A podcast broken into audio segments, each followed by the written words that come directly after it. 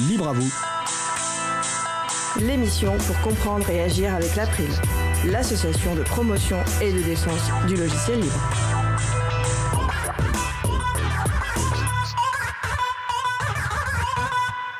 Bonjour à toutes, bonjour à tous. La diversité de genre dans les projets logiciels. Ce sera le sujet principal de l'émission du jour, avec le retour d'expérience de trois informaticiennes libristes. Avec également au programme une interview de l'avocat d'Anticor, l'association anticorruption, sur un dossier de soupçon de favoritisme dans l'attribution d'un marché de l'éducation nationale. Et en fin d'émission, la chronique de Luc, intitulée Errare Humanum Est Persevere Diabolicum. Soyez bienvenus pour cette nouvelle édition de Libre à vous, l'émission qui vous raconte les libertés informatiques, proposée par l'April, l'association de promotion et de défense du logiciel libre. Je suis Frédéric Couchet, le délégué général de l'April. Le site web de l'émission, c'est libreavou.org. Vous pouvez y trouver une page consacrée à l'émission du jour, avec les liens et références utiles, et également les moyens de nous contacter. N'hésitez pas à nous faire des retours et nous poser toutes questions. Nous sommes mardi 7 juin 2022, nous diffusons en direct, mais vous écoutez peut-être une rediffusion ou un podcast. Plutarque aurait dit que la barbe ne fait pas le philosophe, il a la barbe bien fournie et il a le talent de réalisateur. Donc je ne sais pas si la barbe fait le réalisateur, mais en tout cas, Étienne Gonu est à la réalisation aujourd'hui de l'émission. Bonjour Étienne. Salut Fred. Nous vous souhaitons une excellente écoute.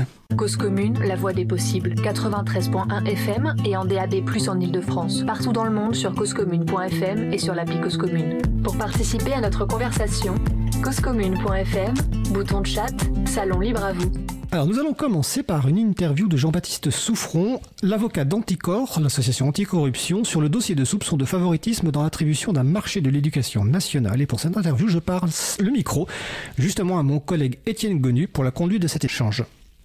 Merci Fred. Alors euh, là, malheureusement, nous avons fait un test euh, avec Jean-Baptiste Souffron qui n'a semble pas avoir pu rappeler tout de suite. Euh, donc j'attends son appel d'un instant à l'autre, mais je peux déjà peut-être présenter un petit peu donc notre sujet. Donc vous vous rappelez, alors si vous suivez les actions de l'April, vous avez sans doute suivi cette action-là justement. Donc par un communiqué du 12 mai 2022, l'association Anticor, une association bien connue pour, contre pour la lutte contre la corruption, donc l'association Anticor a expliqué qu'elle avait déposé une plainte auprès du parquet national financier portant sur des soupçons de favoritisme dans l'attribution d'un marché public de l'éducation nationale à l'entreprise américaine Microsoft.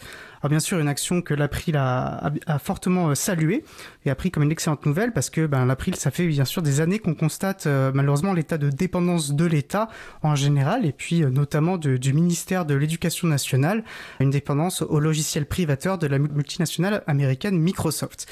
Et donc, ben, Anticor a, a, déposé cette plainte et une plainte qui permettrait, euh, si elle était effectivement, euh, si, si, elle aboutissait, contribuerait à faire la lumière un petit peu et à, et à assainir cette situation, ce qu'on a besoin étant donné les rapports de force favorables dans lesquels on se situe et qui sont favorables à, à, Microsoft, hein, parce que par ces euh, solutions, solutions logicielles privatrices, elle, elle, elle, enchaîne, on va dire, elle lie pieds et poings les administrations à leur logiciel, elle crée des dépendances d'utilisation, des dépendances techniques. Et donc, on a besoin de décisions fortes et d'actions fortes comme cette plainte pour euh, renverser tout cela. Puisqu'on parle d'éducation, euh, d'éducation nationale, on se rappellera en, en, 2015 qu'il y avait déjà eu un, un, une affaire qui avait fait grand bruit. Euh, effectivement, euh, donc en 2015, euh, de 2015 ou de ce qui a débordé sur 2016 d'ailleurs, un, un, partenariat avait été signé en, en grande pompe, euh, en grande pompe entre l'éducation nationale et Microsoft. Un partenariat qui, qui était d'une valeur affichée de 13 millions d'euros. Alors on a appris plus tard, mais parce que ça encore, c'était le grand défaut de transparence sur ces contrats-là, on ne savait pas bien de quoi il s'agissait. Et par différentes actions, on a appris qu'il s'agissait d'un contrat de mécénat. Donc Microsoft offrait gracieusement notamment des formations et des tablettes euh, à l'éducation nationale pour que les, jeunes élèves très tôt s'habituent aux, outils, car ce n'est bien sûr pas neutre euh, d'apprendre l'informatique à travers des solutions euh, privatrices plutôt qu'à travers des solutions libres qui sont par essence émancipatrices, alors que des solutions privatrices aliènent et ne permettent pas euh, d'avoir un, rapport critique à l'informatique que, l'on apprend. Fred non, mais je, je, dois essayer de combler en attendant que l'avocat d'Anticor euh, rappelle. J'espère qu'il sera à, l'heure pour l'audience, en tout cas. Je crois qu'Anticor, c'est pas la première fois qu'elle se, se, saisit de ce dossier, d'un dossier autour du logiciel libre. Je crois que autour de l'informatique et des libertés, si je me souviens bien, mais peut-être que je commets une erreur, ils ont aussi saisi concernant le Health Data Hub. Est-ce que ça te dit quelque chose? Oui, alors je serais pas effectivement euh, je crois, en, hein. mesure. Je crois qu'ils étaient. Euh, je sais pas si c'est Anticor. En tout cas, il y avait une action parce que Elzatob était un autre, ouais, un énième exemple euh, de, de, ces euh, contrats ou de ces situations, on va dire, de dépendance de l'administration française et de l'État français à, à, Microsoft. Donc, Data Hub, qui était un, grand projet, effectivement, un, un, grand projet, on va dire, d'une plateforme pour euh, euh, d'accès aux, données de santé euh, pour permettre pour permettre la, la, recherche sur ces données. Et dans un premier temps, c'est Microsoft qui avait été qui avait été retenu comme solution pour héberger ces, ces données avec beaucoup de problématiques. Et donc, entre temps, voilà, maintenant ce n'est plus Microsoft, en tout cas il y a eu dû avoir marche arrière, notamment suite à certaines décisions de justice. Je crois que tu as retrouvé euh, la oui, Effectivement, donc euh, Anticor a déjà saisi le parquet national financier donc sur le, ce dossier de Wells Data Hub, donc en mars 2021. Donc euh, donc c'est sur le site d'Anticor, hein, anticor.org. donc Anticor rappelait que le marché public a été attribué sans mise en concurrence en faisant pré prétendument appel à l'UGAB, donc la centrale d'achat public, qui le conteste dans l'urgence et au motif que seul Microsoft aura les capacités technologiques à fournir une telle infrastructure. La Caisse d'assurance nationale maladie a exprimé à l'époque d'ailleurs son désaccord sur cette solution et ce choix a également été euh, critiqué par le euh, Sénat. Anticor rappelle aussi qu'une centaine de chercheurs et chercheuses avaient alerté l'opinion sur les enjeux de ce choix. Donc il s'agit d'un montant, d'un marché public particulièrement important tant par son objet que par son montant et en effet il porte sur des données personnelles de santé qui sont des données sensible, comme l'a rappelé la CNIL, ce qui implique la sécurisation de ces données et donc une technologie coûteuse. Une telle opération exigeait un haut niveau de transparence et une procédure de mise en concurrence irréprochable, relayée par le biais de canaux d'information euh, réglementaires. Et c'est pourquoi l'association Anticor a décidé de saisir le parquet national financier sur le volet non ministériel du dossier. Parallèlement, la Cour de justice de la République est saisie du volet ministériel, ce que je ne savais pas, je ne me souvenais pas en tout cas. Donc en tout cas, c'est très rassurant et c'est très intéressant de voir qu'une association nationale anticorruption comme Anticor se saisit de ces de ces dossiers-là. Et euh, alors par contre, comme on n'a pas le, donc l'avocat de d'Anticor euh, sur ces dossiers-là, donc Jean-Baptiste Souffron, est-ce que les, les, les, informations, les détails de la plainte au PNF, au parquet national financier, ont été publiés ou pas?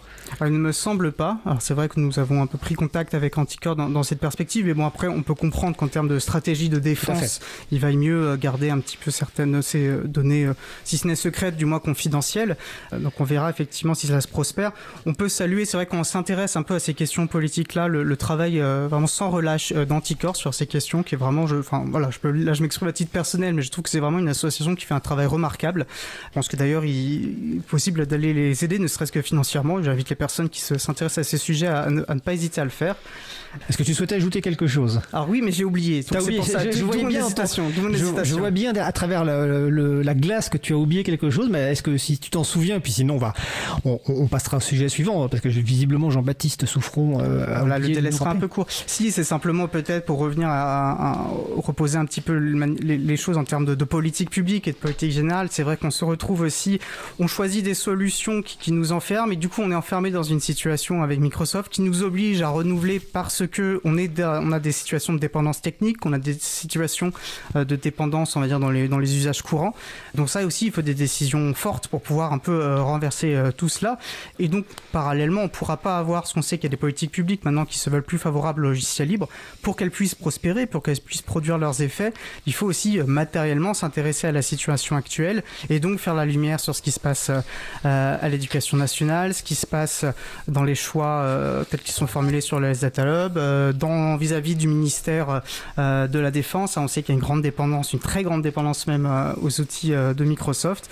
Euh, et donc voilà, il faut, faut que cet effort soit, soit holistique, on va dire, de la part de la puissance publique.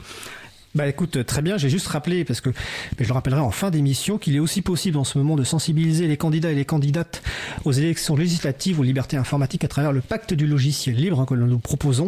Donc sur candidat.fr, c'est à la fois un pacte qui signale, qui permet de signer des engagements en faveur du logiciel libre, et puis c'est aussi une manière de mettre en relation des gens dans une circonscription, des personnes dans une circonscription, et les candidats et les candidates aux élections législatives des 12 et 19 juin. Bah écoute Étienne, euh, merci pour cette cet échange. Hein, euh, voilà, donc euh, c'était euh, donc la plainte d'Anticor, donc l'association anticorruption, donc sur un dossier de soupçon de favoritisme dans l'attribution d'un marché de l'éducation nationale.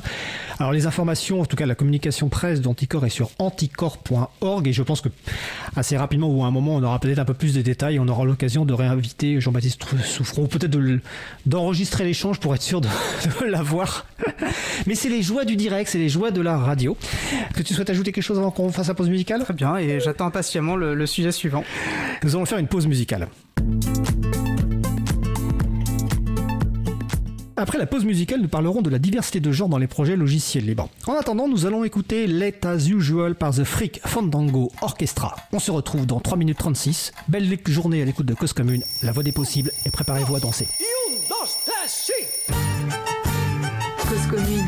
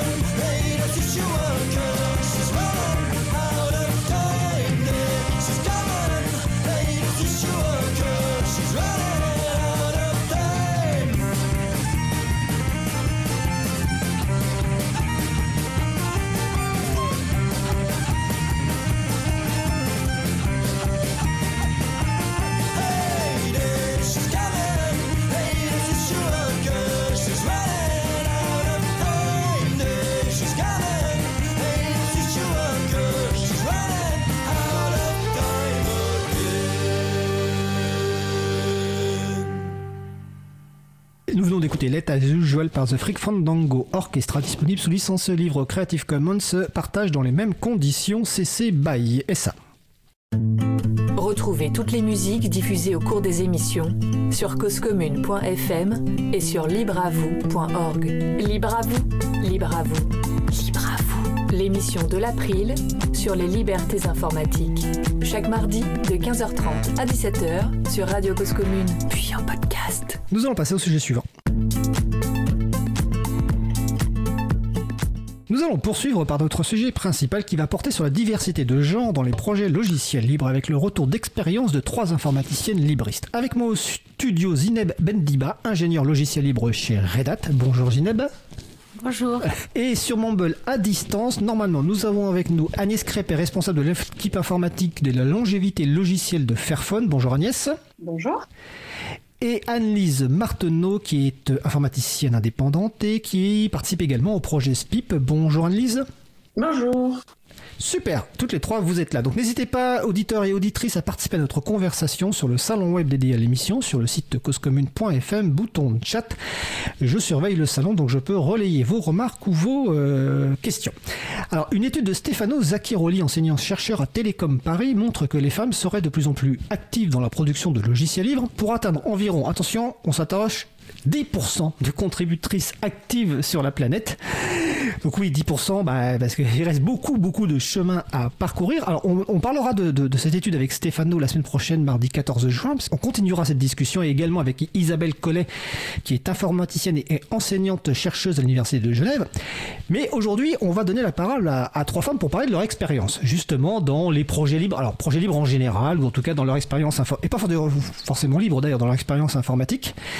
Donc là, vraiment, aujourd'hui, cette émission, c'est plus retour d'expérience. La semaine prochaine, c'est plus une approche un petit peu, on va dire, académique et autre. Alors, première question pour chacune, euh, à la fois, bon, de part de présentation personnelle sur ce que vous faites, mais également, peut-être en deux minutes maximum, un, petit résumé de votre parcours pour que les gens vous connaissent un petit peu mieux avant qu'on aborde les différents sujets. Donc, on va commencer par euh, Zineb qui est avec moi au studio. Euh, ben, moi, je, je, suis du coup ingénieur logiciel chez Red Hat. Je travaille depuis 14 ans. Mais euh, je précise que depuis deux ans, je suis chez Red Hat et je travaille euh, dans le logiciel libre que depuis deux ans en tant que contributrice. Je contribue sur un projet qui s'appelle Apache Camel, sur lequel je suis contributrice reconnue et euh, membre du comité de management du projet. Et du coup, pour moi, mon parcours, j'ai fait mes études au Maroc, ce qui est différent d'ici en France. Et j'ai commencé à travailler au Maroc. je suis arrivée en France il y a 11 ans. C'est un peu différent en fait euh, le Maroc de la France parce que alors au Maroc on a des euh, d'autres problématiques euh, on n'est pas tous égaux par rapport à l'accès à la à l'éducation suivant où est-ce qu'on habite et les milieux où on est.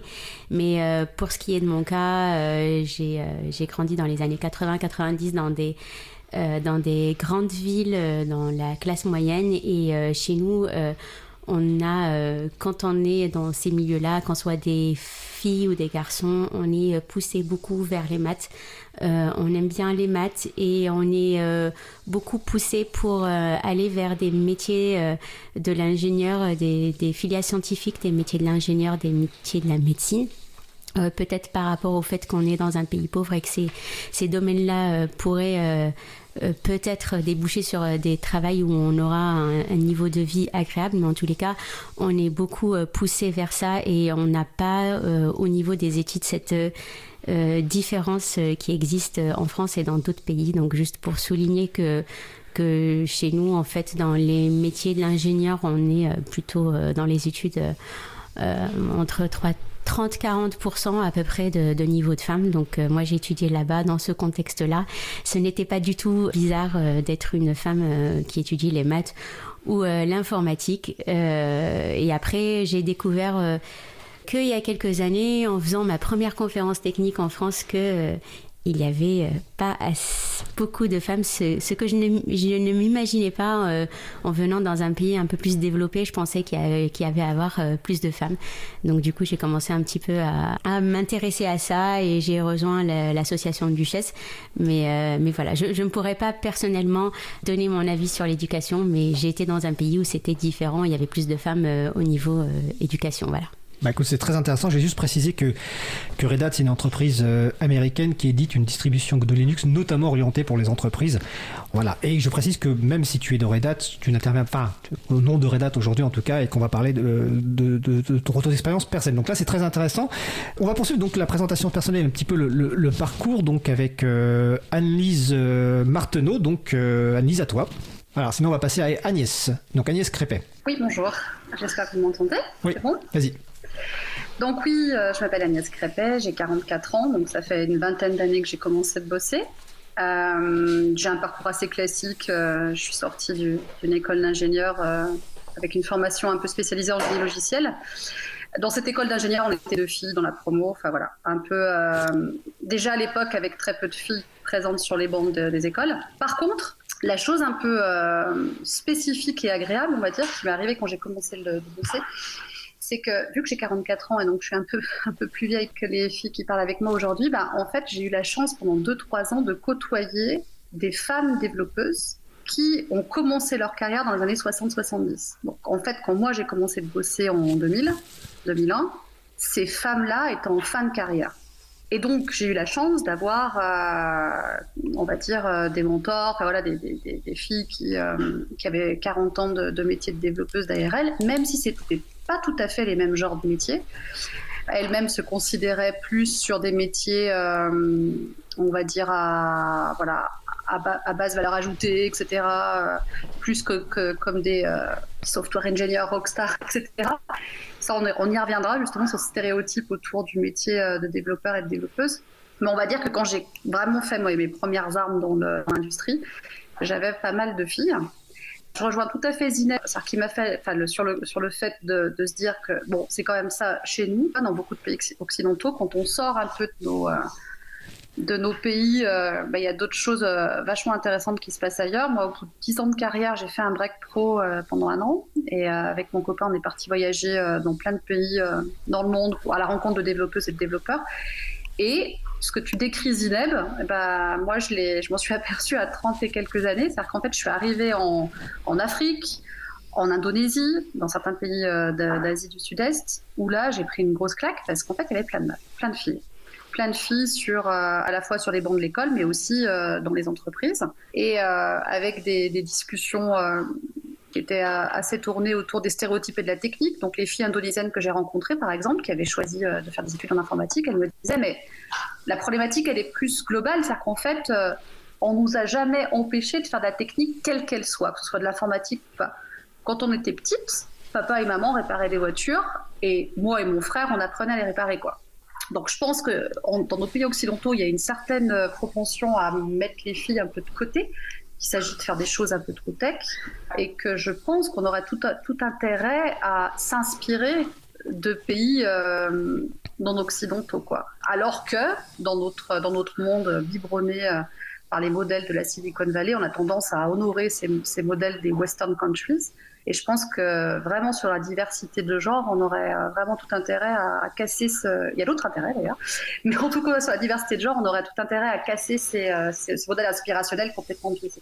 Bah écoute, euh, merci Agnès. Je pense que tout à l'heure on reparlera un petit peu de, sans doute, des rôles modèles. Parce que je pense peut-être que c'est ce que tu faisais référence au, début, de Duchesse aussi, parce que tu fais aussi partie de Duchesse et on parlera dans, dans la partie, et aussi de et aussi de l'éducation bah, non genrée, hein, dont il est question. Alors j'en profite pour saluer euh, les gens qui sont sur le salon web, notamment Guillermo, qui visiblement euh, nous dit c'est un plaisir d'avoir l'opportunité de vous, vous, réécouter en direct. Donc voilà, apparemment cette personne a la, chance de pouvoir nous, nous écouter en direct aujourd'hui, et Marie Odile qui qui est toujours présente, hein, qui fait notre transcription, qui rappelle qu'il s'agit d'une question d'éducation dès l'enfance. On va faire le tour de table de présentation initiale du parcours, donc par euh, Anne-Lise Marteneau, si on l'a récupéré. Anne-Lise. Alors, est-ce qu'on a Anne-Lise Oui, c'est Vas-y. Ça marche. Euh, oui, donc euh, c'est intéressant d'écouter Agnès et, et, Zineb.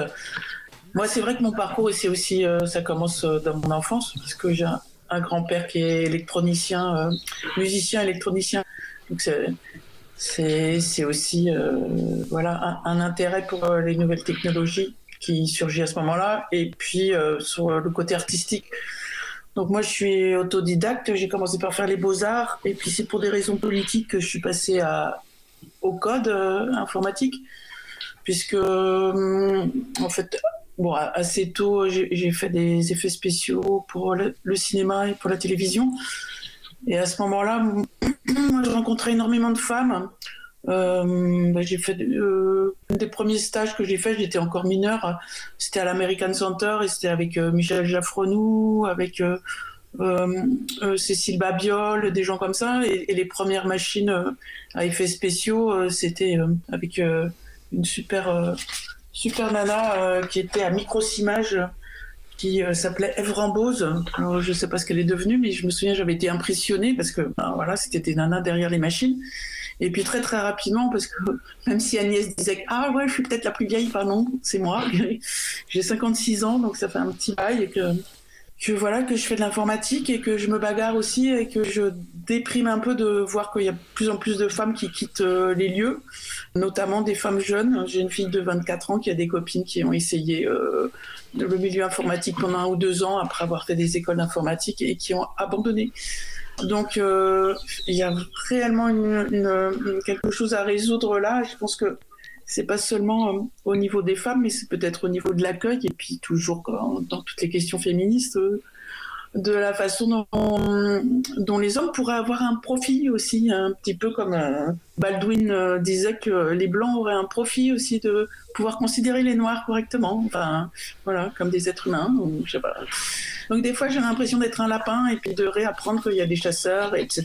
Donc euh, voilà, c'est un petit peu ma position de femme et, je me bats assez souvent avec ça, voilà voilà mon parcours, mais c'est surtout voilà autodidacte, euh, contrairement aux deux grandes dames devant moi qui sont ingénieures et qui voilà que je me sens plus voilà je fais du développement web et c'est pas c'est pas bien ça porte pas conséquence autant mais c'est intéressant quand même voilà Merci Anne-Lise. Euh, le, développement web est important. Euh, la dernière émission qu'on a, on l'a consacrée à la qualité web justement, donc c'est l'émission 145. J'y renvoie les personnes qui sont intéressées. Comment justement améliorer le web, tout simplement pour améliorer l'expérience d'utilisation de, des, des, services web. Donc euh, il faut pas du tout réduire ce que tu fais et le, mettre en bas, en dessous de ce que peuvent faire Zineb et et, et Agnès. Excusez-moi. voilà, c'est en tout cas mon point mon point de vue personnel. Alors je peux juste préciser un, Vas-y Agnès. truc, c'est, voilà, tu vois, je ce, que tu, ce que tu disais euh, à, l'instant euh, sur euh, le, fait que c'était politique, ce que tu, ton choix, on va dire, de rentrer dans l'informatique, c'est rigolo parce que tu vois, moi, je, crois que tu développes sur, ah c'est ça, c'est ce qui a été dit, tu développes sur SPIP, c'est ça? Oui, c'est ça. Ouais. Absolument. Et eh ben, oui. sache que c'est tu fais partie des, gens qui m'ont inspiré. Euh, je savais pas que tu étais plus âgé que moi, on a quelques années d'écart, pas beaucoup, mais tu fais partie des gens qui m'ont inspiré parce que quand j'ai commencé à me dire que je voulais faire des études d'informatique, c'est grâce à Speak en fait. C'est-à-dire que moi, je faisais des études euh, quelles qu'elles soient, et en fait, euh, il y avait des médias indépendants qui se lançaient un peu partout dans le monde après un des sommets mondiaux de l'OMC à Seattle ce qu'on appelle l'éclosion des médias dits alternatifs, avec les indie médias, etc. Et dans la ville où j'habitais en France, on a voulu monter ce média-là. Et SPIP arrive, et je découvre un peu la magie de l'open source. Il y a plein de gens qui, bossent là-dessus. Moi, j'étais pas très bonne en PHP, mais bon, bref, j'écoute ce truc-là. Et bah, figure-toi que voilà, c'est grâce à des gens comme toi que je me suis dit, en fait, ça vaut le coup de faire des études là-dedans. Parce que ce qui se passe à travers un, outil comme Split est, est, concrètement dingue pour moi, quoi. Et ultra inspirant pour des personnes qui peuvent être. Euh, pas forcément que sur la partie technique de l'informatique et, qui ont envie de rejoindre l'informatique juste pour la technicité. Donc voilà, c'est juste pour souligner que tu... Je savais pas, tu vois, mais je viens d'apprendre que tu as, été euh, bah, impliqué dans un produit qui dans un projet qui m'a vachement euh, motivé, quoi. Voilà. Bah écoute, merci Agnès pour cette précision. Je vais, je vais, juste préciser que, que Anne-Lise est intervenue dans l'émission consacrée à SPIP avec euh, Arnaud, l'un des fondateurs de SPIP. Donc c'est l'émission 123, donc vous faites libreavoue.org slash 123 et vous apprendrez que SPIP n'est pas qu'un projet technique, c'est aussi un projet politique. Mais je vous laisse découvrir euh, tout ça dans l'émission 123 de Libre à après cette petite, enfin cette, introduction, euh, il y a des certain nombre de, de, de, sujets qu'on qu peut être évoqués, qu'on reviendra tout à l'heure. Mais j'aimerais déjà un petit peu avoir, comme c'est un retour d'expérience, un peu votre constat sur bah, plutôt les problèmes que vous avez pu rencontrer. Alors que ce soit dans le cadre de votre formation, de votre expérience professionnelle, de vos contributions à des projets libres, de, conférences ou autres. Euh, voilà, un, petit peu euh, une synthèse, un petit peu, ou en tout cas les principaux problèmes que vous avez rencontrés. Euh, peut-être commencer par Zineb Zineb ben, Bendiba? Oui. Vas-y. alors moi les problèmes en fait sont plus être par rapport au biais que certaines personnes peuvent avoir sur la femme. Alors je vais parler de mon expérience dans l'informatique en, global, parce que bah, du coup, sur 14 ans, euh, j'étais pas tout le temps dans, le logiciel libre. C'est euh, plutôt, on va dire, euh, ce qui me dérange, c'est, de un, c'est quand certaines personnes ne m'écoutent pas, enfin, pour la première intervention que j'ai dans une réunion ou un meeting par des biais parce que je suis une femme, peut-être, je ne sais pas. Euh, j'ai du mal en fait à, comprendre, euh, ou bien c'est d'assumer en fait certaines choses, assumer que comme euh, je suis une femme, je vais être intéressée plus par ce projet ou ce projet-là sans me demander mon avis. bon voilà, après il y a aussi des fois des, des remarques sexistes qu'on ne voudrait pas entendre, mais ceci dit c'est pas une globalité. En global, j'ai été dans des des environnements qui sont bienveillants, accueillants et inclusifs. Des fois, c'est des, des, environnements accueillants, mais euh, pas tout à fait inclusif. C'est parce que certaines personnes, voilà, ça va être accueillant du par de managers, des personnes que j'ai rencontrées au début des fois peut-être même toute l'équipe, mais pas forcément tout le monde euh, dans l'environnement, ou bien pas inclusif dans le sens où euh, j'aurais peut-être euh, pas d'opportunité d'évolution ou de travailler sur des projets. Après, il y a des environnements qui sont très toxiques, où ils sont ni accueillants ni, ni inclusifs, et, et dans cela, je vais partir assez rapidement. donc voilà, en global, et, et pour les biais, il faut faire attention. Si j'avais des euh, des choses à dire, euh, c'est de faire attention en fait à ce que quand on communique avec une personne, que ça soit la même chose, quel que soit le genre. Genre, il y a quelques semaines, une personne qui m'a dit que euh, qu'une personne voulait lui faire par exemple un feedback constructif donc elle allait faire un feedback à la personne pour lui dire quelque chose qui n'allait pas sur son travail et qui va commencer la phrase par j'ai quelque chose à te dire, mais j'ai peur que tu pleures. Voilà, après j'ai Parce que la personne à qui elle s'adresse, c'est une femme, c'est ça Voilà, c'est parce que la personne à qui elle s'adresse, c'est une femme. Et, et, en fait, ça, c'est un gros biais parce que la personne devrait préparer euh, son message pour le feedback constructif. C'est un peu des règles quand on fait des, formations sur les feedbacks. Mm. Mais surtout, bah, cette personne, en fait, doit réfléchir, en fait, si la personne est diverse, si on n'a pas l'habitude de, parler à une, personne de par le genre ou de la culture, de se dire, eh, si je, le, je faisais le même discours à la même personne, qui est peut-être un homme blanc dans l'équipe, euh, prenons comme exemple, est-ce que je vais dire le même discours? En fait, pour moi, euh, de par mes biais à moi-même, je pense que la personne ne dirait pas la même chose si c'était un homme en face. Et si, euh, du coup, le message va être différent si on s'adresse à une femme ou un homme, c'est qu'on a un biais et c'est on doit en fait faire l'exercice soi-même et se dire qu'on a un biais et qu'il faut qu'on travaille dessus. Après, voilà, il y a, y a beaucoup d'autres exemples. Si on a euh, dans un meeting ou euh, on va dans une conférence où, qui est donnée par euh, une femme et un homme, est-ce qu'on va s'adresser quand on a des, des questions forcément que à l'homme et pas à la femme? Si, si on se trouve dans ce cas-là, ben, se dire ah ben est-ce que j'ai un biais? Voilà, c'est beaucoup en fait travailler sur les biais et s'assurer de de pas assumer les choses sur les genres de par nos biais qu'on a nous de notre enfance et de notre vécu. Laisser les gens dire de même ce, qu'ils veulent faire euh, de leur évolution, quel projet ils, voudraient faire et ne pas assumer à leur place et, euh, et, voilà et ne pas avoir une discussion voilà qui soit différente euh, envers un homme ou une femme. Voilà, ça, c'est pour moi les choses euh, qui me marquent. Et puis la, la, chose aussi, c'est que j'aime bien être dans des équipes où en fait les gens, ben en fait ils, assument que j'ai le niveau qu'il faut pour euh, le poste. En général, je m'assure pendant les entretiens que ça matche bien avec les managers, les tech leaders euh, que je que je que j'ai en entretien. Mais si dans l'équipe il y a quelqu'un qui qui va prétendre que mon niveau est très bas juste parce que je suis une femme par ses biais, ben en fait ça va me mettre mal à l'aise dans, dans, cette équipe. Donc euh, si je dois rester longtemps dans une équipe, c'est quand j'y arrive et que tout le monde euh, assume que je fais du mieux que je, je, peux, que mon niveau est bien le bon et, et de me faire confiance en fait dès le début. D'accord. Agnès, de ton côté? Oui, alors si je décris un peu les difficultés que j'ai pu avoir, on va dire qu'au démarrage, à part cette expérience pro où j'avais beaucoup de filles autour de moi, euh, donc celles qui sont parties en retraite au début des années 2000.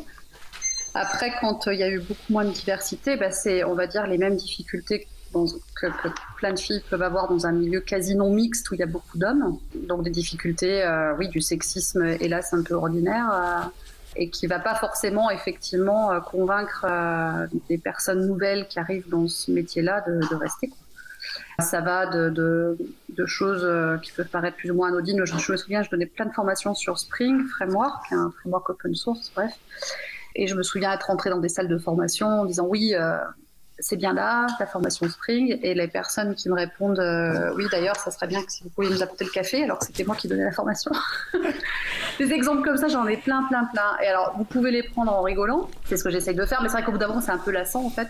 Et il y, a toujours cet effet de, euh, voilà, il faut montrer qu'on connaît, etc. Et moi, j'avoue que je suis un peu lassée de ça. Il y a peut-être une période de ma vie où je voulais montrer que je savais, que voilà. Euh, maintenant, j'ai plutôt tendance à déserter en fait. Je dis pas que c'est bien, hein. je suis pas forcément fière de ça, mais je veux dire, euh, je vais pas, euh, je vais pas m'épuiser en fait. Voilà, je, on pourra parler du fait, par exemple, qu'on a fermé un Slack, le Slack public de Duchesse. Si ça vous intéresse, on peut en parler. Mais le fait qu'on l'ait, qu'on l'ait fermé, ce Slack public, parce que beaucoup, Alors, enfin, quelques explique hommes. ce qu'est qu'un Slack simplement, s'il te plaît. Ouais, un Slack, c'est un- une plateforme de communication, en fait, qui est pas libre pour le coup. Et c'est une plateforme où tu as des, des, des channels de communication sur différents sujets. Donc, par exemple, nous, on a une association avec Ginette qui s'appelle euh, Duchesse. Et pour parler de différents sujets, soit d'emploi, soit de, conférences, soit de. Voilà, à chaque thématique, tu as un, une channel de communication. Ça classe un peu les communications et ça fait vi- vivre une, communauté pour que cette communauté, euh, les membres de cette commu- communauté puissent échanger de manière asynchrone. Et dans cette communauté, on avait euh, voulu être mixte, c'est-à-dire que même si c'était une communauté de filles, il y avait toujours eu l'ambition d'être euh, non, non mixte. Donc d'avoir, euh, de dire oui à certains hommes. Et en fait, au bout moment, on s'est fait déborder, quoi. C'est-à-dire qu'il y avait plus de filles qui passaient du temps à expliquer à certains mecs, c'était pas la majorité des gars non plus, mais à, à expliquer à certains mecs pourquoi, machin, qui posaient toujours des questions un peu, un peu pénibles. Et en fait, au bout d'un moment, on était lassés, en fait. Vraiment, c'est le côté, euh, on, a, on a marre de passer plus de temps à expliquer à certains mecs pourquoi on, a besoin de discuter euh, de certains sujets qui sont potentiellement adressés plus aux filles. Et c'est un peu mon statut aujourd'hui. C'est-à-dire qu'aujourd'hui, euh, c'est pas que je veux pas me battre, mais je vais plus essayer de me concentrer sur le fait de parler à des filles. Voilà, fais, j'ai un peu j'ai quelques années d'expérience, donc bah, bah, parfois d'avoir euh, avec Duchesse on fait beaucoup de marrainage, donc le fait de proposer à des personnes qui arrivent plus récemment dans l'informatique de pouvoir discuter dans un dans un endroit un peu safe et tout ça, je préfère me concentrer sur des actions comme ça que euh, de me battre dans des milieux euh, où beaucoup d'hommes euh, ne, ne comprennent ou ne comprendront jamais quoi. Voilà, c'est ça.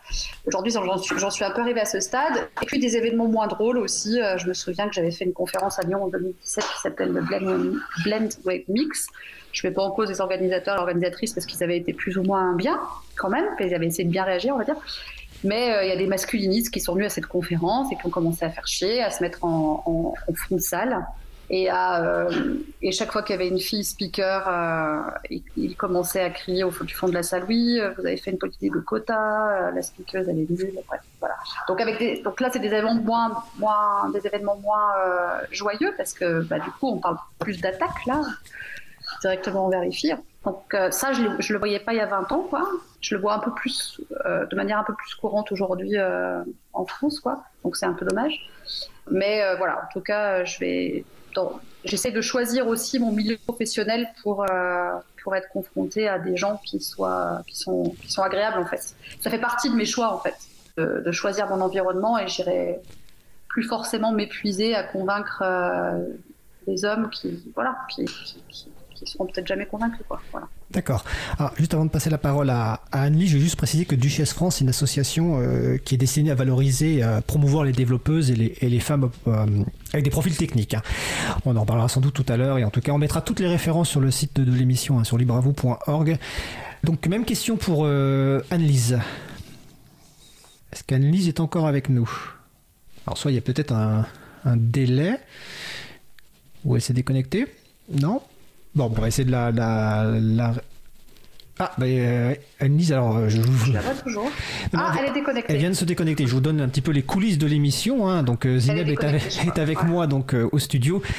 Agnès et Anne-Lise sont euh, à distance avec un outil. Donc Anne-Lise est en train de se reconnecter. Donc on la laisse se reconnecter. Voilà, l'outil c'est un logiciel qui s'appelle Mumble. hein. C'est un outil d'audioconférence libre qui nous permet d'intervenir à distance. Donc on a, normalement récupéré Anne-Lise. Donc Anne-Lise, c'était même question pour toi sur un petit peu. Bah, Annie, c'était les mêmes questions pour toi sur un petit peu. Bah, Vas-y, je te laisse parler. Oui, euh, enfin, moi, bon, évidemment, comme euh, je pense euh, beaucoup de femmes, et puis notamment, enfin, puisqu'on parle depuis, depuis la France, en tout cas en France, moi j'étais assez désespérée depuis longtemps, hein, voilà, du, du, système patriarcal en place. Quand j'ai commencé à contribuer à SPIP, j'avais déjà une petite fille, c'était en 2002. Et les fois où je m'exprimais sur SPIP, je m'exprimais euh, en, français neutre, c'est-à-dire que je passais pour un homme. Euh, tout ça pour m'éviter euh, des remarques ou quoi que ce soit. Même si l'équipe de SPIP était très sympa, finalement je les avais jamais rencontrés Donc quand je les ai rencontrés, c'était assez drôle parce que ah bah tiens c'est toi, voilà.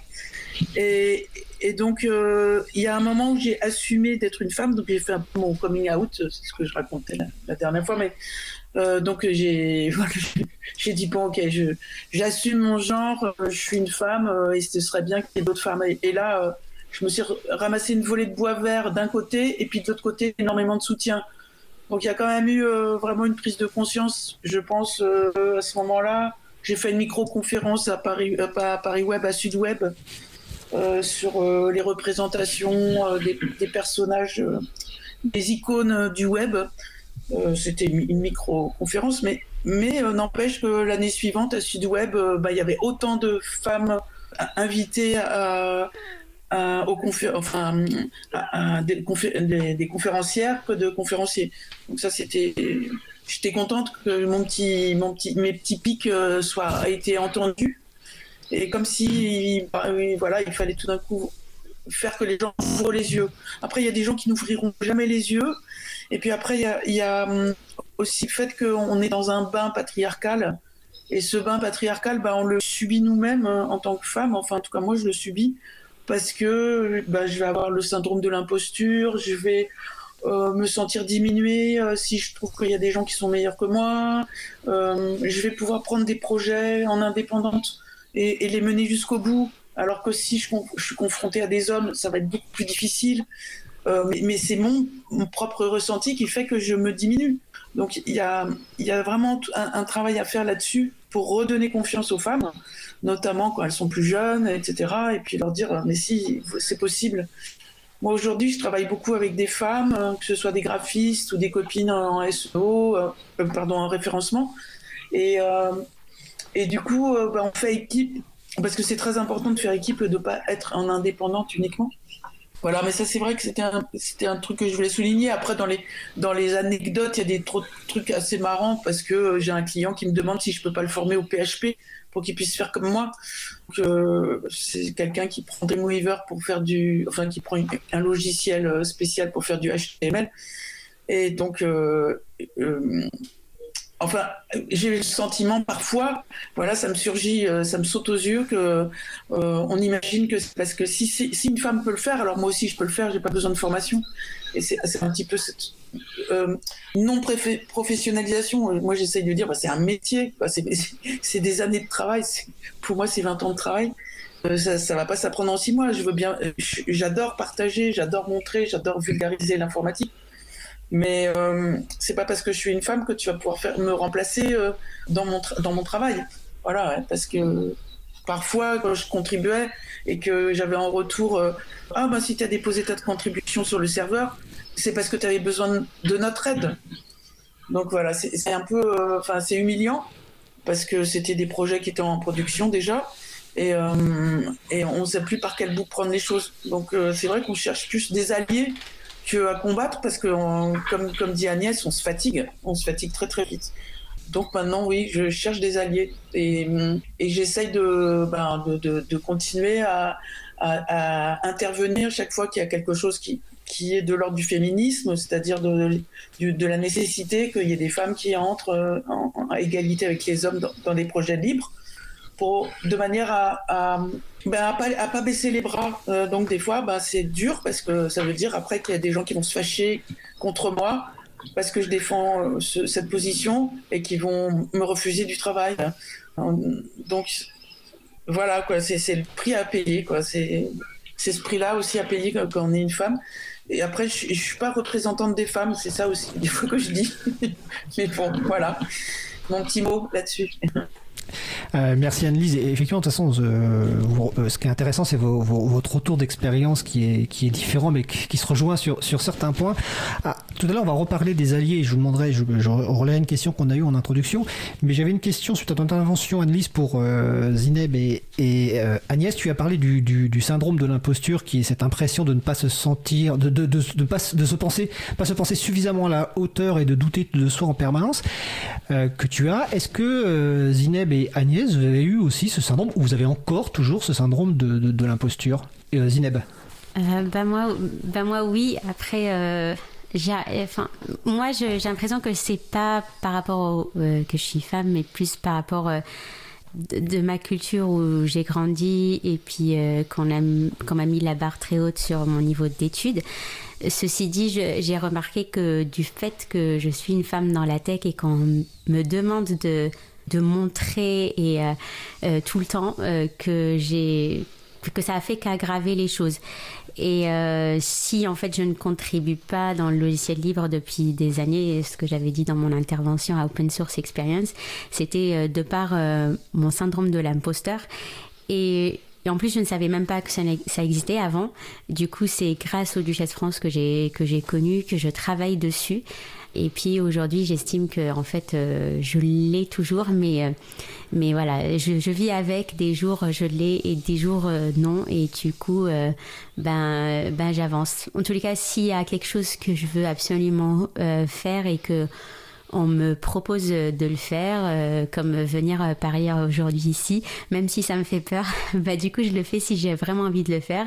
Je vais avoir un petit stress avant, mais du coup, euh, voilà, il y a deux ans, bah j'aurais dit non, ça va pas, voilà, j'ai rien à apporter. Du coup, bah, en travaillant dessus et en entendant beaucoup de gens et en discutant euh, de par en fait les communautés en discutant beaucoup avec les personnes. Je crois qu'il y en a beaucoup qui, qui l'ont et, du coup ça, ça, me fait avancer. Mais, mais effectivement, ouais, je, je connais et, je vis avec, voilà. D'accord. Et ton côté Agnès? Oui, bah, je l'ai toujours. Hein. Enfin, je veux dire, chaque fois que je rejoins une conférence très tech, euh, chaque fois que là, j'ai changé un petit peu de boulot depuis que je bosse chez Fairphone, je fais un peu plus de, de choses relatives au Linux kernel, enfin des choses que je connaissais pas il y a 10 ans ou il y a 5 ans, on va dire même. Et euh, je découvre une communauté qui est encore plus masculine que, celle où j'étais avant. Et euh, avec un inconfort technique, parce que je connais rien, je connaissais rien au Linux kernel il y a encore 5 ans. Donc ça vient de là aussi, le fait d'être une fille, ça, ça, voilà, ça aide pas. En tout cas, même moi qui ai 20 ans d'expérience, j'ai pas l'impression que ces 20 ans d'expérience m'aident beaucoup euh, là-dessus. Et récemment, un exemple tout con, quoi, mais bon, c'était plus un exemple euh, très niche sur un, une pull request, ça peu importe, mais euh, de manière consciente, je pense que j'étais pas très euh, à l'aise sur le fait de pousser un changement en open source, quoi. Et, je me suis vue et, de fait d'être une fille, j'avais peur de subir, on va dire, plus parce que moi, j'utilise pas de pseudo. Enfin bon, bref, on voit que je suis une fille quand je pousse quelque chose de, par mon nom. Et euh, je me suis euh, vue peut-être demander à un collègue de pousser pour moi. voilà. donc il y, a encore, alors que c'est pile, je, je, je, dois pousser moi-même, mais je me vois encore euh, avoir ce, genre de réflexion en disant ah, bah, ça sera peut-être plus simple si Lucas il pousse et pas moi. voilà. Donc euh, oui, oui, le syndrome de l'imposteur, on l'a. Enfin, moi je l'ai toujours quoi. 20 ans après, je l'ai toujours. Alors, j'ai juste précisé quand tu parles de, de, de, pousser, en fait, en gros, c'est de proposer une modification sur un, un, un projet libre ou voilà. Je, précise parce que peut-être que les gens qui nous écoutent, qui ne connaissent pas ces, ces, ces, terminologies, pourraient se demander ce que veut dire pousser, mais en gros, c'est ça, c'est proposer une modification, ce soit, que ce soit une rajout de fonctionnalité ou de, de, corriger un bug. Je vais, je vais relayer une question qu'il y a eu sur le web, alors euh, sur le salon web, euh, alors la deuxième, là, Mario D, j'ai bien vu ta question et je la relayerai tout à l'heure. Donc c'est Étienne qui demande est-ce que vous avez le sentiment que sur le nombre de femmes qui travaillent dans les métiers de l'informatique il y a une proportion plus importante de femmes qui ont une conscience politique féministe que dans la société en général, ou c'est à proportion équivalente? Est-ce que quelqu'un veut répondre à cette question? Alors, je peux peut-être rapidement Agnès, répondre, mais en tout cas, mon, mon point de vue, je me souviens quand, euh, je vais prendre l'exemple de Duchesse, mais quand on a monté Duchesse, euh, moi, j'étais très impliquée dans les milieux féministes, mais je, séparais, bizarrement, je séparais ces deux mondes-là parce que les filles avec qui on a monté Duchesse, enfin, moi, j'ai pas monté Duchesse France, mais j'ai rejoint le groupe six mois après, et les filles qui l'ont monté, puis d'autres qui sont venues par, ailleurs plus tard, étaient euh, plutôt euh, pas forcément, et puis respect pour ça, hein, pas de souci, mais pas très politiquement ancrées dans le féminisme, on va dire. Et on avait toujours toute cette, habitude de dire oui, bon, voilà on reste très inclusif, on est ouvert aux garçons. Euh, voilà, le mot féministe faisait un peu peur, en tout cas pas moi, mais certaines de mes potes de duchesse. Et alors, dix ans après, je trouve que ça c'est, euh, on est vachement plus confortable à parler de, féminisme, quoi. vraiment, c'est plus un, c'est plus un mot qui fait peur certaines. Euh, le fait de, de fermer ce fameux Slack dont je parlais tout à l'heure du public de Duchesse, bah, voilà, si vous lisez un petit peu le contenu d'explication, bon, il n'est pas ultra radical, mais quand même, je veux dire, il y a, un propos un peu plus clair qu'avant. Donc, à l'heure actuelle, je dirais que les communautés de filles sont au moins de tabous sur le féminisme. C'était moins le cas il y a, il y a 10 ans, je trouve. D'accord. Annelise Ouzina, vous voulez rajouter quelque chose? Ah, bah, Zineb déjà, vas-y. Ouais, euh, bah moi je, je, je c'est pas, ça serait pas une généralité, mais ça va être euh, juste mon expérience. Mais effectivement, entre euh, les communautés où je suis, où, où il y a des femmes, voilà, soit des, des groupes qu'on a créés entre copines dans le logiciel libre ou via les Duchesses France, bah, c'est très différent de mes potes en fait en général où en fait je vais, je vais voir beaucoup plus de féminisme.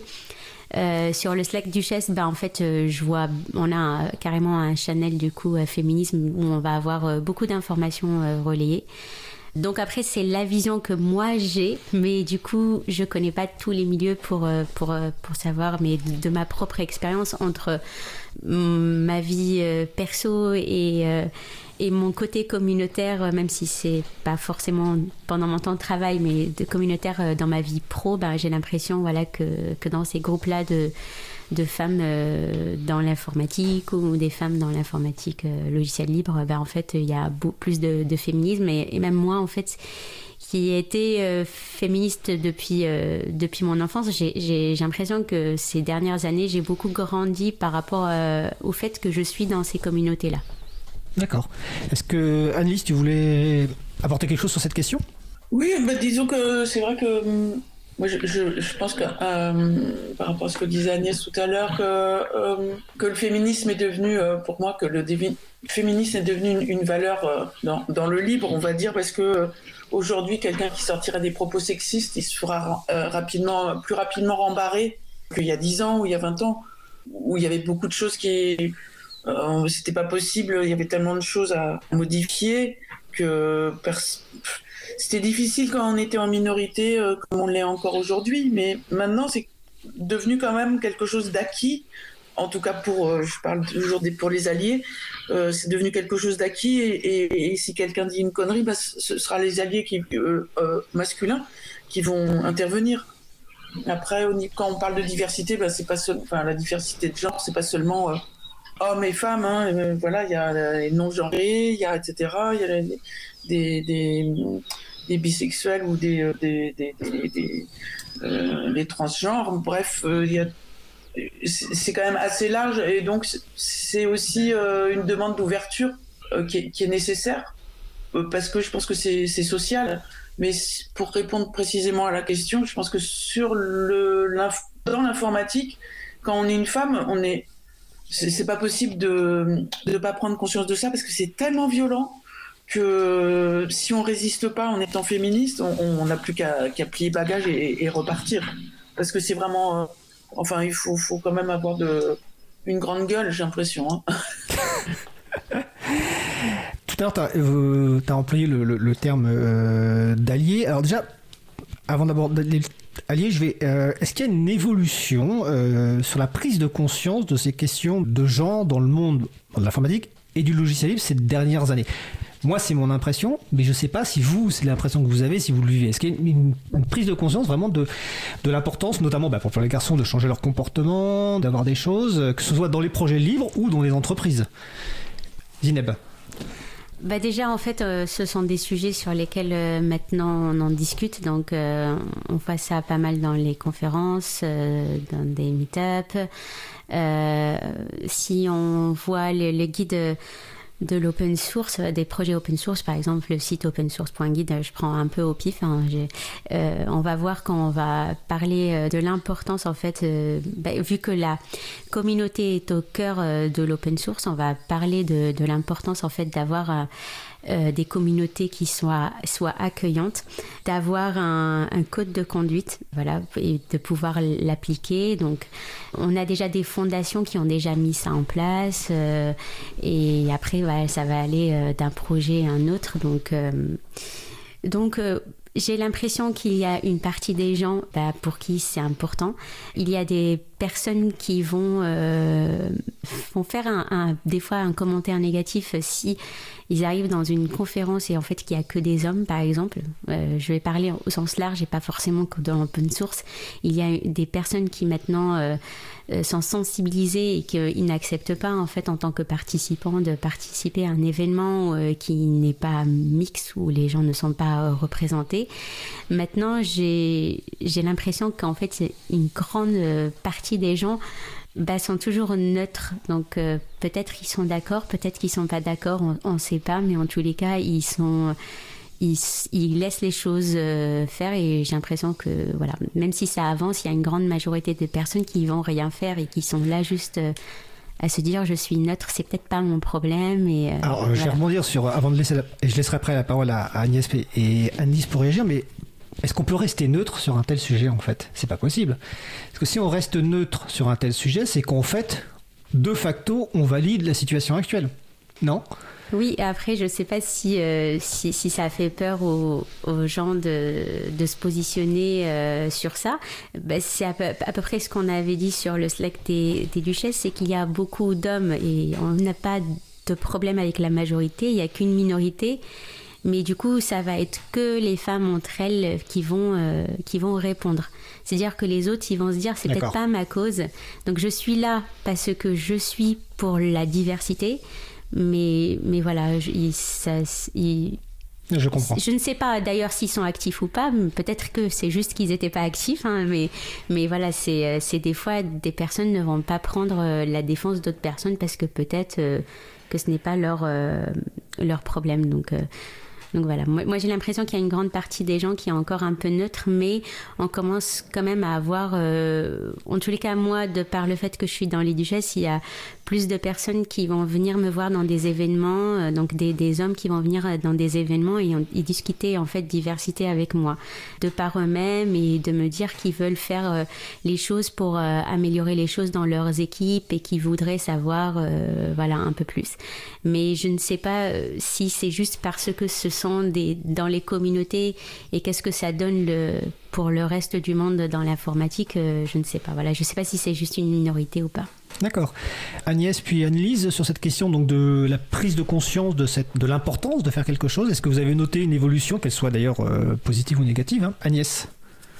Alors, moi, je suis partie trois ans aux Pays-Bas, et puis je suis revenue cet été, l'été dernier, donc il y a bientôt un an. Alors, euh, j'étais assez optimiste quand j'étais aux Pays-Bas, parce que bah, c'est pas tout à fait la même culture. Euh, culture anglo-saxonne, protestante, enfin bon bref, où euh, il y a peut-être une prise de conscience qui est un peu plus poussée. Donc j'avais l'impression que c'était en fait le monde qui, changeait dans le bon sens. Et puis je suis revenue en France, je me suis dit, bah non en fait. Je caricature, mais c'est un peu ça. Donc je fais la distinction entre les deux. Donc aux Pays-Bas, je trouve qu'en tout cas, même si c'est même si c'est pas tout, tout, tout, simple, même si tout n'est pas simple, j'ai l'impression qu'il y a quand même une, on va dire, une prise de conscience qui est beaucoup plus forte moi, tu vois, dans la, dans la, boîte où je bosse, euh, il y a deux suites, quand, enfin deux suites. Quand on poste une, une, annonce de poste, on se pose la question de dire tiens, est-ce qu'on n'irait pas euh, parler avec des communautés On a l'impression qu'on ne touche pas vraiment. Donc récemment, par exemple, on, a, on est allé, euh, on, voulait envoyer justement une offre de post tech sur les communautés trans. Il y a cette question de, l'ouverture en fait et de l'effort à faire sur l'ouverture, sur comment on peut être plus diverse. Alors qu'en France, en revenant en France et en discutant dans, les milieux de, femmes, du coup, je bosse en, remote pour faire fun, donc je bosse pas euh, en France, euh, j'ai pas de milieu professionnel en France, mais je, fréquente des événements français et tout ça. Et euh, il y a moins cette volonté, je trouve en tout cas, d'action, en fait, de remise en question de ce qu'on peut faire nous pour que ça change, en fait. Récemment, j'étais à une conférence où on me posait toujours la question de oui, mais on fait des calls for paper, il n'y a jamais aucune fille qui, propose des papiers. Qu'est-ce qu'on peut faire? Bah ouais, mais je veux dire, si on s'arrête à se dire que bah oui, il n'y a, pas de filles qui proposent euh, des sujets au call for paper, et si on se dit bah c'est comme ça, c'est dommage, c'est sûr que ça va pas faire grand chose. Moi, je pense qu'il faut, euh, et en France, je trouve pas que ça ait beaucoup changé ces dernières années sur euh, la, capacité des gens à, à s'interroger réellement sur ce qui sur ce qui pourrait changer quoi. Et ça, je trouve ça. Et typiquement, par exemple, ça, peut passer par le fait de se réinterroger soi-même. Il y a Isabelle Collet qui cite tout le temps l'exemple de l'université de Carnegie Mellon, si je ne me trompe pas, vers Pittsburgh. qui euh, avait identifié 7% de femmes dans leur filiale d'informatique. Et ils ont fait des sondages, ils, sont allés voir des sociologues, ils, sont, ils sont réinterrogés sur tout leur, euh, leur enseignement. Ils ont, ils ont donné des cours sur le genre, ils ont essayé de vraiment euh, revoir leur processus de recrutement, etc. Au, bout de 2-3 ans, ils sont arrivés à 45% de filles, 40%, je ne sais plus. Bref, mais il y avait cette volonté de, se réinterroger sur nos pratiques, quoi. Là, je trouve que justement en France, il y, a quand même vachement ce truc-là de euh, ah, c'était fétiste, bah, c'est comme ça, ça s'arrange pas. Bah ouais, mais typiquement, euh, si on fait pas d'efforts pour aller chercher des personnes différentes, rien ne changera quoi. Typiquement des quotas. Euh, la, politique des quotas, moi je trouve pas ça merveilleux, mais en même temps ça peut marcher à un moment donné. Je fais partie d'une conf, organisatrice d'une conf qui s'appelle Mixit, on revendique le fait qu'on va chercher des filles. On le dit. Donc ça peut ressembler à une politique de quota. Quoi. Volontairement, on va chercher des filles, etc. Et bon, on se fait encore défoncer. Il y a encore des gens qui nous disent, bah dis donc, Mixit, la politique des quotas et tout ça. Et je trouve ça, voilà, je trouve ça un peu triste, quoi. D'accord. Préciser, euh, Call for Papers tout à l'heure, c'est en fait c'est des appels à conférences pour euh, faire des conférences. Et Mixit, alors là tu vas me corriger si j'ai une erreur, c'est à Toulouse, hein, c'est ça? Non, c'est à Lyon. C'est une conférence qu'on organise depuis. On vient fêter nos 10 ans euh, il y a 15 jours. On a conférence tech et éthique, voilà, euh, sur Lyon. D'accord, à Lyon. Tout est sur cette question, euh, excusez-moi, c'est son surnom, Annelise, sur cette question de l'évolution de la, prise de conscience de cette question hein, de, genre. Euh, mais écoute, moi je suis peu, je partage beaucoup le point de vue d'Agnès. moi j'ai repris mes études à 43 ans, j'ai fait hypermédia Paris 8, voilà, master 2. Je suis partie à Sarajevo, j'ai fait j'ai enfin, tenté de faire le, le, site du musée national de Bosnie-Herzégovine, je suis revenu, enfin bon, voilà. Mais euh, en fait, je passais ce master, donc c'était euh, il y a 15 ans, un peu moins de 15 ans, passé ce master parce que euh, bah, je voulais quitter la France, parce que j'en avais marre de son patriarcat. J'en avais ras-le-bol d'avoir un plafond de, de verre à chaque fois, parce que j'ai bossé dans des grosses boîtes et que bah, j'étais technicienne et qu'à partir, du moment où j'ai eu un enfant, bah, j'allais pas être chef de projet, j'avais plus le temps, euh, on me le reprochait, et puis si on me le reprochait pas, ce serait moi qui me le reprocherais parce que les autres travaillaient 14 heures par jour, parce que c'est des boîtes où, euh, où euh, c'est l'ultralibéralisme, et bon, c'est des grosses boîtes de post-production cinéma, euh, d'effets spéciaux, mais donc à chaque fois j'ai dû changer et, et donc vraiment j'étais fatiguée de ça. Euh, non pas que je voulais faire carrière, euh, c'était pas ça qui m'intéressait. Moi j'étais longtemps au RSA, etc. Parce que j'ai suivi les projets libres et j'ai soutenu des, projets politiques où, euh, j'étais bénévole, hein, bon voilà, où, payer des, cacahuètes. Mais j'avoue que je voulais partir à Berlin ou à, ou à Montréal et c'est pour ça que j'ai mes études et aujourd'hui bon j'ai renoncé je suis restée en France mais euh, je, je vois pas d'amélioration. Vraiment, même avec MeToo, etc. Ce que je vois comme amélioration au niveau de SPIP, que je connais le mieux, c'est euh, l'usage de l'écriture inclusive, qui est quand même euh, un petit pas, quand même, d'invitation aux femmes et à considérer qu'il n'y a pas que des hommes, voilà, au moins. Et même chose pour le fait que toi, tu nous invites, tu vois, je trouve que c'est super.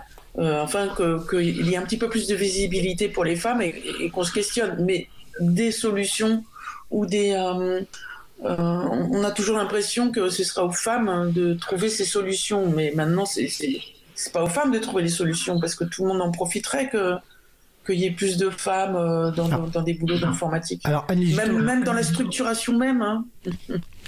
Alors j'ai une question qui est presque finale parce que le temps passe très vite et je précise, vous l'avez peut-être remarqué, on n'a pas fait de pause musicale contrairement à ce que j'ai dit, mais le, temps passe vite.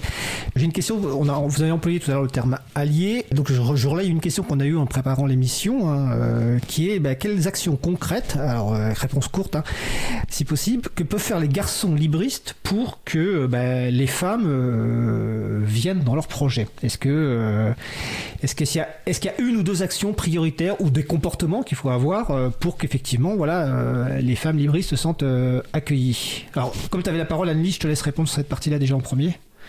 Annelise Oui, c'est bon, j'y suis. Euh, non, parce que je passe d'un écran à l'autre. Donc, oui, écoute, ça me gêne vraiment cette question. Parce que moi, j'ai pas expliqué aux mecs ce qu'ils ont à faire. Merde, je sais pas, moi, c'est comme si tu disais aux chasseurs Attends, on va t'expliquer, pose ton fusil, mec. bon, alors. Comment dire, je sais pas, oui, la déconstruction masculine, s'intéresser, lire, regarder sur Internet qu'est-ce que les femmes disent, de quoi les femmes se plaignent. c'est, je sais pas, c'est même pas, ça, va élargir au-delà du libre, hein, mais, mais bon, quand tu sais qu'il y a, y a je sais pas combien de femmes, moi, de toutes les femmes de ma génération, j'en connais pas une qui n'a pas été violée quand elle était enfant. Bon, tu te dis, merde, c'est pas possible. Donc, euh, il y a un moment, euh, tu apprends où le respect, comment, à l'école, euh, par des publicités, je sais pas. Il va falloir inventer des choses, mais au mec de trouver aussi. Hein. D'accord. Donc, voilà. Non mais cette réponse me va là. J'en profiterai par exemple pour citer en tant qu'homme un, podcast qui m'a beaucoup appris qui s'appelle euh, Les couilles sur la table de Victoire Victoire Tuaillon. il y en a d'autres peut-être qu'on citera à la fin. Donc même question euh, et la réponse peut être la même hein, euh, à Agnès et Zineb. Agnès déjà. Ouais, bah euh, les couilles sur la table, c'est rigolo que tu le mentionnes parce que c'est vraiment euh, dans la bouche de plein de garçons. Donc, euh, bah, Victor Tuaillon, je pense, a fait une belle réussite là-dessus, à convaincre des, enfin, convaincre, à inviter des, garçons à, s'intéresser à ça. Moi, je pense que effectivement, le, fait que vous nous invitiez aujourd'hui, c'est typiquement ce genre d'action qu'il faut faire. Après, je pense aussi qu'il faut réinterroger, réinterroger les organes qui représentent un peu le milieu de l'informatique aujourd'hui en France, donc les, conférences, les employeurs, euh, ce genre, euh, ce genre euh, de process qu'il faut revoir, les, process de recrutement. Pourquoi pas jouer l'anonymat sur le genre, ce genre de choses, tu vois, qui pourraient faire changer un petit peu les pratiques. Et puis, il y a énormément de choses, je pense, à faire au niveau de l'éducation. Énormément de choses sur le, les process de, recrutement sur les filières scientifiques des filles, quoi primaire, collège, etc. Je, citais l'école, enfin l'université qu'avait étudié Isabelle Collet. Elle a, étudié, elle, a aussi étudié une université norvégienne euh, qui s'appelle NTNU et qui a fait des quotas. bon, bref, je pense qu'au niveau éducation, il y a aussi beaucoup, beaucoup de choses à faire. La, la nouvelle, euh, je ne sais plus comment elle s'appelle, la NTI, NPI, je ne sais plus comment elle s'appelle cette option informatique. NSI. Euh, NSI, voilà. Je crois que les derniers papiers que j'avais lus dans le monde, le pourcentage de filles est très, très faible. Donc ça veut dire que dès le lycée, on est déjà sur des, euh, sur des, sur des problématiques. Quoi. Et ce qu'a fait Carnegie Mellon, la fameuse université vers Pittsburgh, c'est que euh, ont essayé justement sur la présentation de ce genre d'options d'être le plus inclusif possible et pas de jouer sur euh, des termes techniques qui de facto vont pouvoir éliminer des, gens qui sont potentiellement éloignés de la technique. ils ont plutôt fait une présentation de leur option informatique en disant bah, si vous savez pas programmer, c'est pour vous. quoi. Parce qu'ils ont observé que beaucoup plus de garçons avaient des bases de programmation ou des bases de choses tech euh, entre 14 et 15 ans parce qu'il y avait plus de jeux vidéo, etc. Enfin bon, bref, il y a plein de raisons à ça. Et donc, du coup, ils ont changé leur présentation d'options en, la, en, la, rendant euh, quelque part euh, plus ouverte à des personnes qui n'ont pas, que pas de background. On parle de personnes de 14, 15, 16 ans, 18 ans, voilà, de jeunes personnes. Quoi bah ça, typiquement, ce serait super. Voilà. De réinterroger, ces process, quoi. D'accord. Je vais juste préciser que NSI, ça veut dire numérique et sciences de l'information, si je me souviens bien. Euh, Zineb, toujours sur la même question. Ouais, alors du coup, j'ai pas de recette miracle, mais euh, bah, euh, déjà, en fait, il y a peut-être pas assez de femmes au niveau senior, mais bah, des fois de, de de réduire la, barre pour l'entrée en fait dans des sociétés euh, comme euh, la mienne qui, euh, qui recrute des gens dans l'open source. J'ai déjà vu dans le passé des offres d'emploi de certaines sociétés avec des petites étoiles qui disaient si on n'était pas contribué contributeur ou contributrice, on ne pouvait pas, par exemple, euh, ça ne servait à rien de, postuler. Donc, du coup, euh, ça ferme un petit peu à, avoir plus de diversité. Moi, je n'étais pas une, une, contributrice et pourtant, euh, je suis arrivée avec un niveau senior dans mon projet, dans ma boîte pour travailler dans l'open source. Parce que bah, même si je ne contribuais pas, j'ai quand même 12 ans d'expérience et j'ai quelque chose à, apporter et j'ai un point de vue qui est, qui est divers sur je suis différente des autres et j'apporte quand même quelque chose à, l'équipe. Euh, pour ce qui concerne, en fait, euh, on a certains projets, alors moi, mon projet, mais du coup, il y a beaucoup de projets qui, qui, vont euh, participer à des programmes de stage du style Outreachy pour avoir des, jeunes stagiaires, en fait, issus des, des milieux qui sont sous-représentés. Pour les sociétés qui utilisent l'open source et qui ne, qui ne le qui contribuent pas, bah, peut-être encourager les gens à contribuer sur leur temps de veille. Déjà, ça, ça permettrait à ces sociétés de redonner un petit peu à, à ces logiciels libres qu'ils utilisent souvent gratuitement, euh, mais aussi, ben, en fait, ça permettrait aussi de, de faire monter en compétence euh, les personnes qui travaillent dans leurs équipes, parce que si elles contribuent euh, dans, dans le projet, elles apprendraient encore plus de la librairie, des librairies que, que ces personnes-là utilisent. Euh, ne pas hésiter des fois à se poser la question.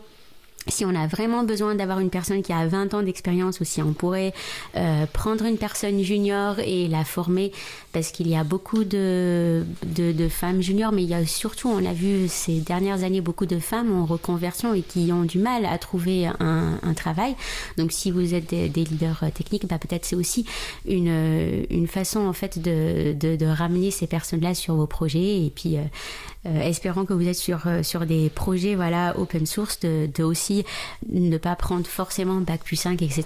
Parce qu'on a tous, euh, il y a de la place pour tout le monde en fait dans l'open source et dans l'informatique. Euh, donc voilà, il y a et surtout le, plus important parce que euh, souvent euh, c'est souvent nous les femmes qui sont déjà minoritaires qui prenons de notre temps perso pour aller essayer de chercher des femmes, etc. Le truc c'est que nous on, on peut pas faire ça tout le temps, toute l'année parce que bah, on a aussi nos projets perso et, et, et pro et donc on peut pas toute l'année, tout le temps dans notre moment euh, mentorer d'autres personnes, essayer d'aller chercher. Donc du coup, c'est un peu le travail de tout le monde de, prendre sur son temps pour, euh, pour travailler sur la diversité dans les projets, pour euh, mentorer des, des, juniors sur son projet, etc. Voilà, c'est pas c'est pas les femmes qui sont minorités qui vont faire ça en fait tout le temps. donc voilà, c'est un peu mon, mon petit point. D'accord. Alors la dernière question pour chacune d'entre vous, je vais regrouper deux questions. Euh, on va déborder un peu, mais c'est pas très grave. Donc en moins de deux minutes chacune, euh, à la fois si vous avez des conseils de lecture ou autre, des annonces à faire, et puis surtout la question quels sont selon vous les éléments clés à retenir de cet échange en moins de deux minutes chacune? Donc on va commencer par euh, Anne-Lise Marteneau. Ok. mais donc euh, oui, euh, comme on parlait de diversité, voilà, c'est diversité de genre, mais ça peut être aussi diversité euh, sociale ou culturelle, voilà. Ça, c'est aussi, c'est aussi pas mal important. et concernant les femmes, ben, oui, il y avait beaucoup de femmes dans les années 80 en informatique, hein. voilà. Donc, donc c'est quelque chose, quelque chose qui, qui, qui peut changer. Voilà, c'est peut-être des espaces de pouvoir, mais euh, euh, voilà, c'est des espaces de pouvoir à repartager. Et comme dit Zineb, je trouve que c'est effectivement euh, toute personne de tout niveau peut participer, ne serait-ce que en remontant des bugs ou des voilà des problèmes qu'il y a à utiliser un logiciel.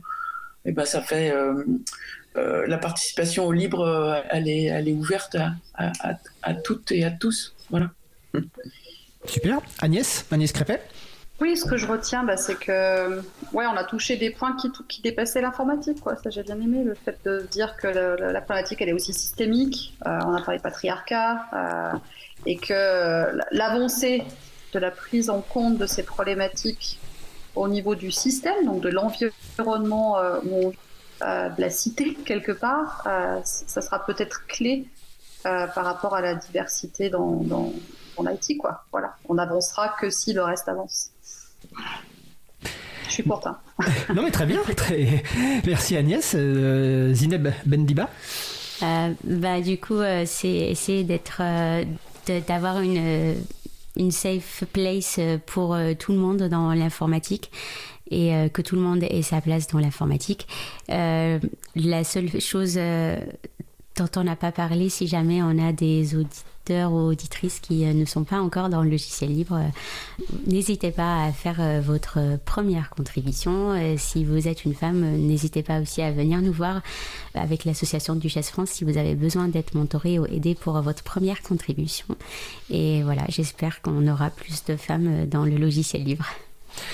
Bah, nous l'espérons aussi. Alors, un nom a été souvent cité, notamment par Agnès et Isabelle Collet. Donc, je vous rappelle que la semaine prochaine, donc mardi 14 juin 2022, nous recevrons Isabelle Collet, donc qui est informaticienne, enseignante chercheuse à l'université de Genève, spécialiste de cette question, et qui sera accompagnée de Stefano Zacchiroli, qui est professeur, excusez-moi, je cherche, à Télécom Paris et qui vient récemment de publier une étude sur l'évolution de la diversité de genre dans le monde du, du logiciel libre, les fameux 10% dont on a parlé tout à l'heure, c'est dans l'étude de Stefano. Donc la semaine prochaine, on continuera à parler de ce sujet, donc avec Isabelle Collet et Stefano Zacchiroli. En tout cas, c'était un grand plaisir de, de, vous avoir et peut-être qu'on pourra poursuivre la, ici, la conversation dans une émission prochaine. Je suis ravi que vous soyez là. Donc Zineb Bendiba, qui est donc ingénieur logiciel libre chez Red Hat, Agnès Crépet, qui est responsable de l'informatique et de la longévité logicielle chez Fairphone et qui est déjà intervenue dans l'émission, et Arlise Marteneau, qui est indépendante libriste et qui participe au projet SPIP et qui était aussi déjà intervenue dans l'émission pour parler de SPIP. Vous retrouverez toutes les informations sur le site euh, libreavou.org et je vous souhaite à toutes de passer une belle fin de journée et à bientôt. Merci. Au revoir. Alors exceptionnellement, on va pas faire de pause musicale. Merci, salut. Merci Elise, merci Touti. Exceptionnellement, on va pas faire de pause musicale, on va enchaîner directement par le sujet d'après. Alors nous allons poursuivre directement par la chronique de Luc. La pituite de Luc est une chronique rafraîchissante au bon goût exemplaire qui éveille l'esprit et développe la libido. Il a été prouvé scientifiquement qu'écouter la pituite augmente le pouvoir de séduction, augmente le succès dans les affaires ou aux examens et décuple le sexe à pile. Retour de l'être aimé, il reviendra manger dans votre main comme un petit chien. Ce texte n'est absolument pas de moi, hein, parce que c'est la description choisie par Luc. Et le titre de la chronique du jour de Luc, c'est Errare humanum est, perseverare diabolicum, l'erreur est humaine, persévérer dans son erreur est diabolique. On l'écoute et on se retrouve dans 3 minutes 30. Errare humanum est, perseverare diabolicum, comme disent les gens qui essaient de se convaincre qu'ils n'ont pas perdu leur temps à apprendre une langue morte. Ça se traduirait par l'erreur est humaine, mais persévérer dans l'erreur est diabolique. Mais existe-t-il une antique maxime en latin, en grec ou en cobol qui parle de ceux qui constatent les erreurs? Car constater ça chez les autres génère chez moi des sentiments pas toujours très nobles. Par contre, quand c'est moi qui me gourre, c'est parce que je suis sympathiquement distrait ou que c'était piégeux, forcément. Nous avons tous tendance à voir la paille dans l'œil de la poutre de l'hôpital, mais pas dans celle de la charité. Finalement, le diable habite peut-être celui qui constate l'erreur plutôt que celui qui la commet. Donc si on a l'ambition de devenir de meilleures personnes, il faut savoir dire à quelqu'un qu'il se fourvoie en se défaisant de ses mauvaises dispositions. Mais comment faire? Récemment, j'ai échoué deux fois. La première fois dans mon RER quotidien où j'ai constaté qu'au premier jour de levée du masque obligatoire, des gens continuaient à le porter sous le nez. Avant, je pensais qu'ils étaient irresponsables et égoïstes, mais là, j'ai senti l'influence diabolique pointer son nez. Quelle meilleure explication qu'une rigoureuse stupidité à leur comportement insupportablement irrationnel. J'ai préféré garder le silence plutôt que de leur dire à quel point je les trouvais cons. La seconde fois ensuite, quand je suis descendu dans le hall d'accueil de mon boulot, et que j'ai vu un mec assis sur un pouf. Il exhibait un magnifique plombier. J'avais envie de lui dire, pour son propre bien, qu'offrir son postérieur à la vue de ses pairs était une méthode de socialisation qui marche bien chez les babouins, mais beaucoup moins chez les costards cravates. J'aurais pu lui sortir d'un air entendu un message codé du genre le vent souffle dans la rue du quai, mais pas sûr qu'il aurait capté. Alors encore une fois, j'ai renoncé, je l'ai laissé exhiber sa raie. En lisant la presse, je constate que le reste du monde ne fait pas nécessairement mieux que moi. Par exemple, certains se lancent dans des procès. C'est le cas d'Anticor qui s'attaque aux appels d'offres sur mesure pour Microsoft, ou de certains actionnaires d'Amazon qui font un procès à la boîte pour contester ses projets de reconnaissance faciale. Ok, un procès est dépassionné et objectivé par le cadre juridique, mais bon, il s'adresse généralement à quelqu'un qui ne fait pas d'erreur si on le considère dans son référentiel malfaisant. Ça reste très hostile pour faire admettre à quelqu'un qu'il se fourvoie, il risque de se braquer. L'inaction serait une autre façon de faire. Aux US, la remise en cause de l'avortement au niveau fédéral semble inéluctable. Mais des discussions portent sur l'autorisation à utiliser les données personnelles pour traquer les femmes qui organiseront leur avortement dans un État voisin. Maintenant que les choses tournent suffisamment mal, l'hostilité de la critique est globalement plus faible que l'hostilité de la situation. Puis ça permet de placer un petit je te l'avais bien dit mesquin qui fait toujours plaisir, mais bon voilà, à quoi bon signaler une erreur si ce signalement est entendu trop tard? Mais c'est sur Mastodon que j'ai découvert l'exploitation la plus brillante et la plus pragmatique de ce principe. Une personne expliquait que quand elle posait une question sur un forum quelconque d'informatique, elle se reconnectait avec un alt pour répondre à quelque chose d'insupportablement faux à sa propre question. Excellente manœuvre qui motive des gens qui n'auraient pas bougé le petit doigt sur leur clavier autrement à se démener pour corriger cette personne qui a tort sur Internet. Mais au final, il n'y a pas de correction puisque l'erreur est volontaire. L'espoir vient peut-être du journaliste Stephen J. Vaughan Nichols qui explique dans une chronique que tous les leaders de l'open source ne sont pas des connards.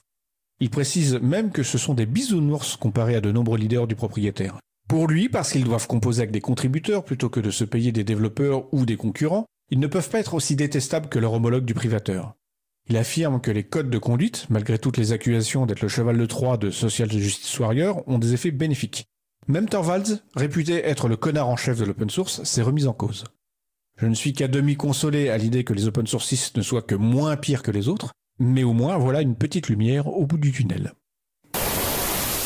Nous venons d'écouter la chronique de Luc intitulée Errare humanum est perseverare diabolicum. L'erreur est humaine, persévérer dans son erreur est diabolique. Et nous espérons évidemment retrouver Luc euh, dans sa prochaine chronique en juin et puis à la rentrée pour la saison 6 de Libre à vous. Nous approchons de la fin de l'émission. Nous allons terminer par quelques annonces.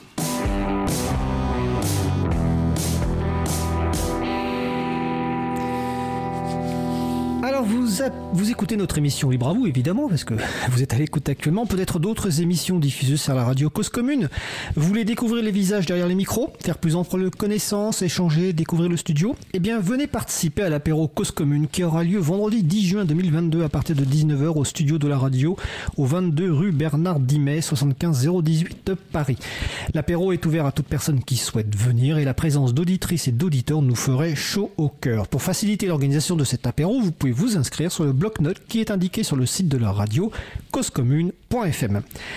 Tant qu'on est dans les, aspects festifs, l'April fête ses 25 ans et nous organisons, proposons divers apéros, euh, non, euh, euh, pique-nique, excusez-moi. il y a eu déjà un pique-nique à Montpellier samedi 4 juin et il y aura un pique-nique à Saint-Denis samedi 11 juin midi.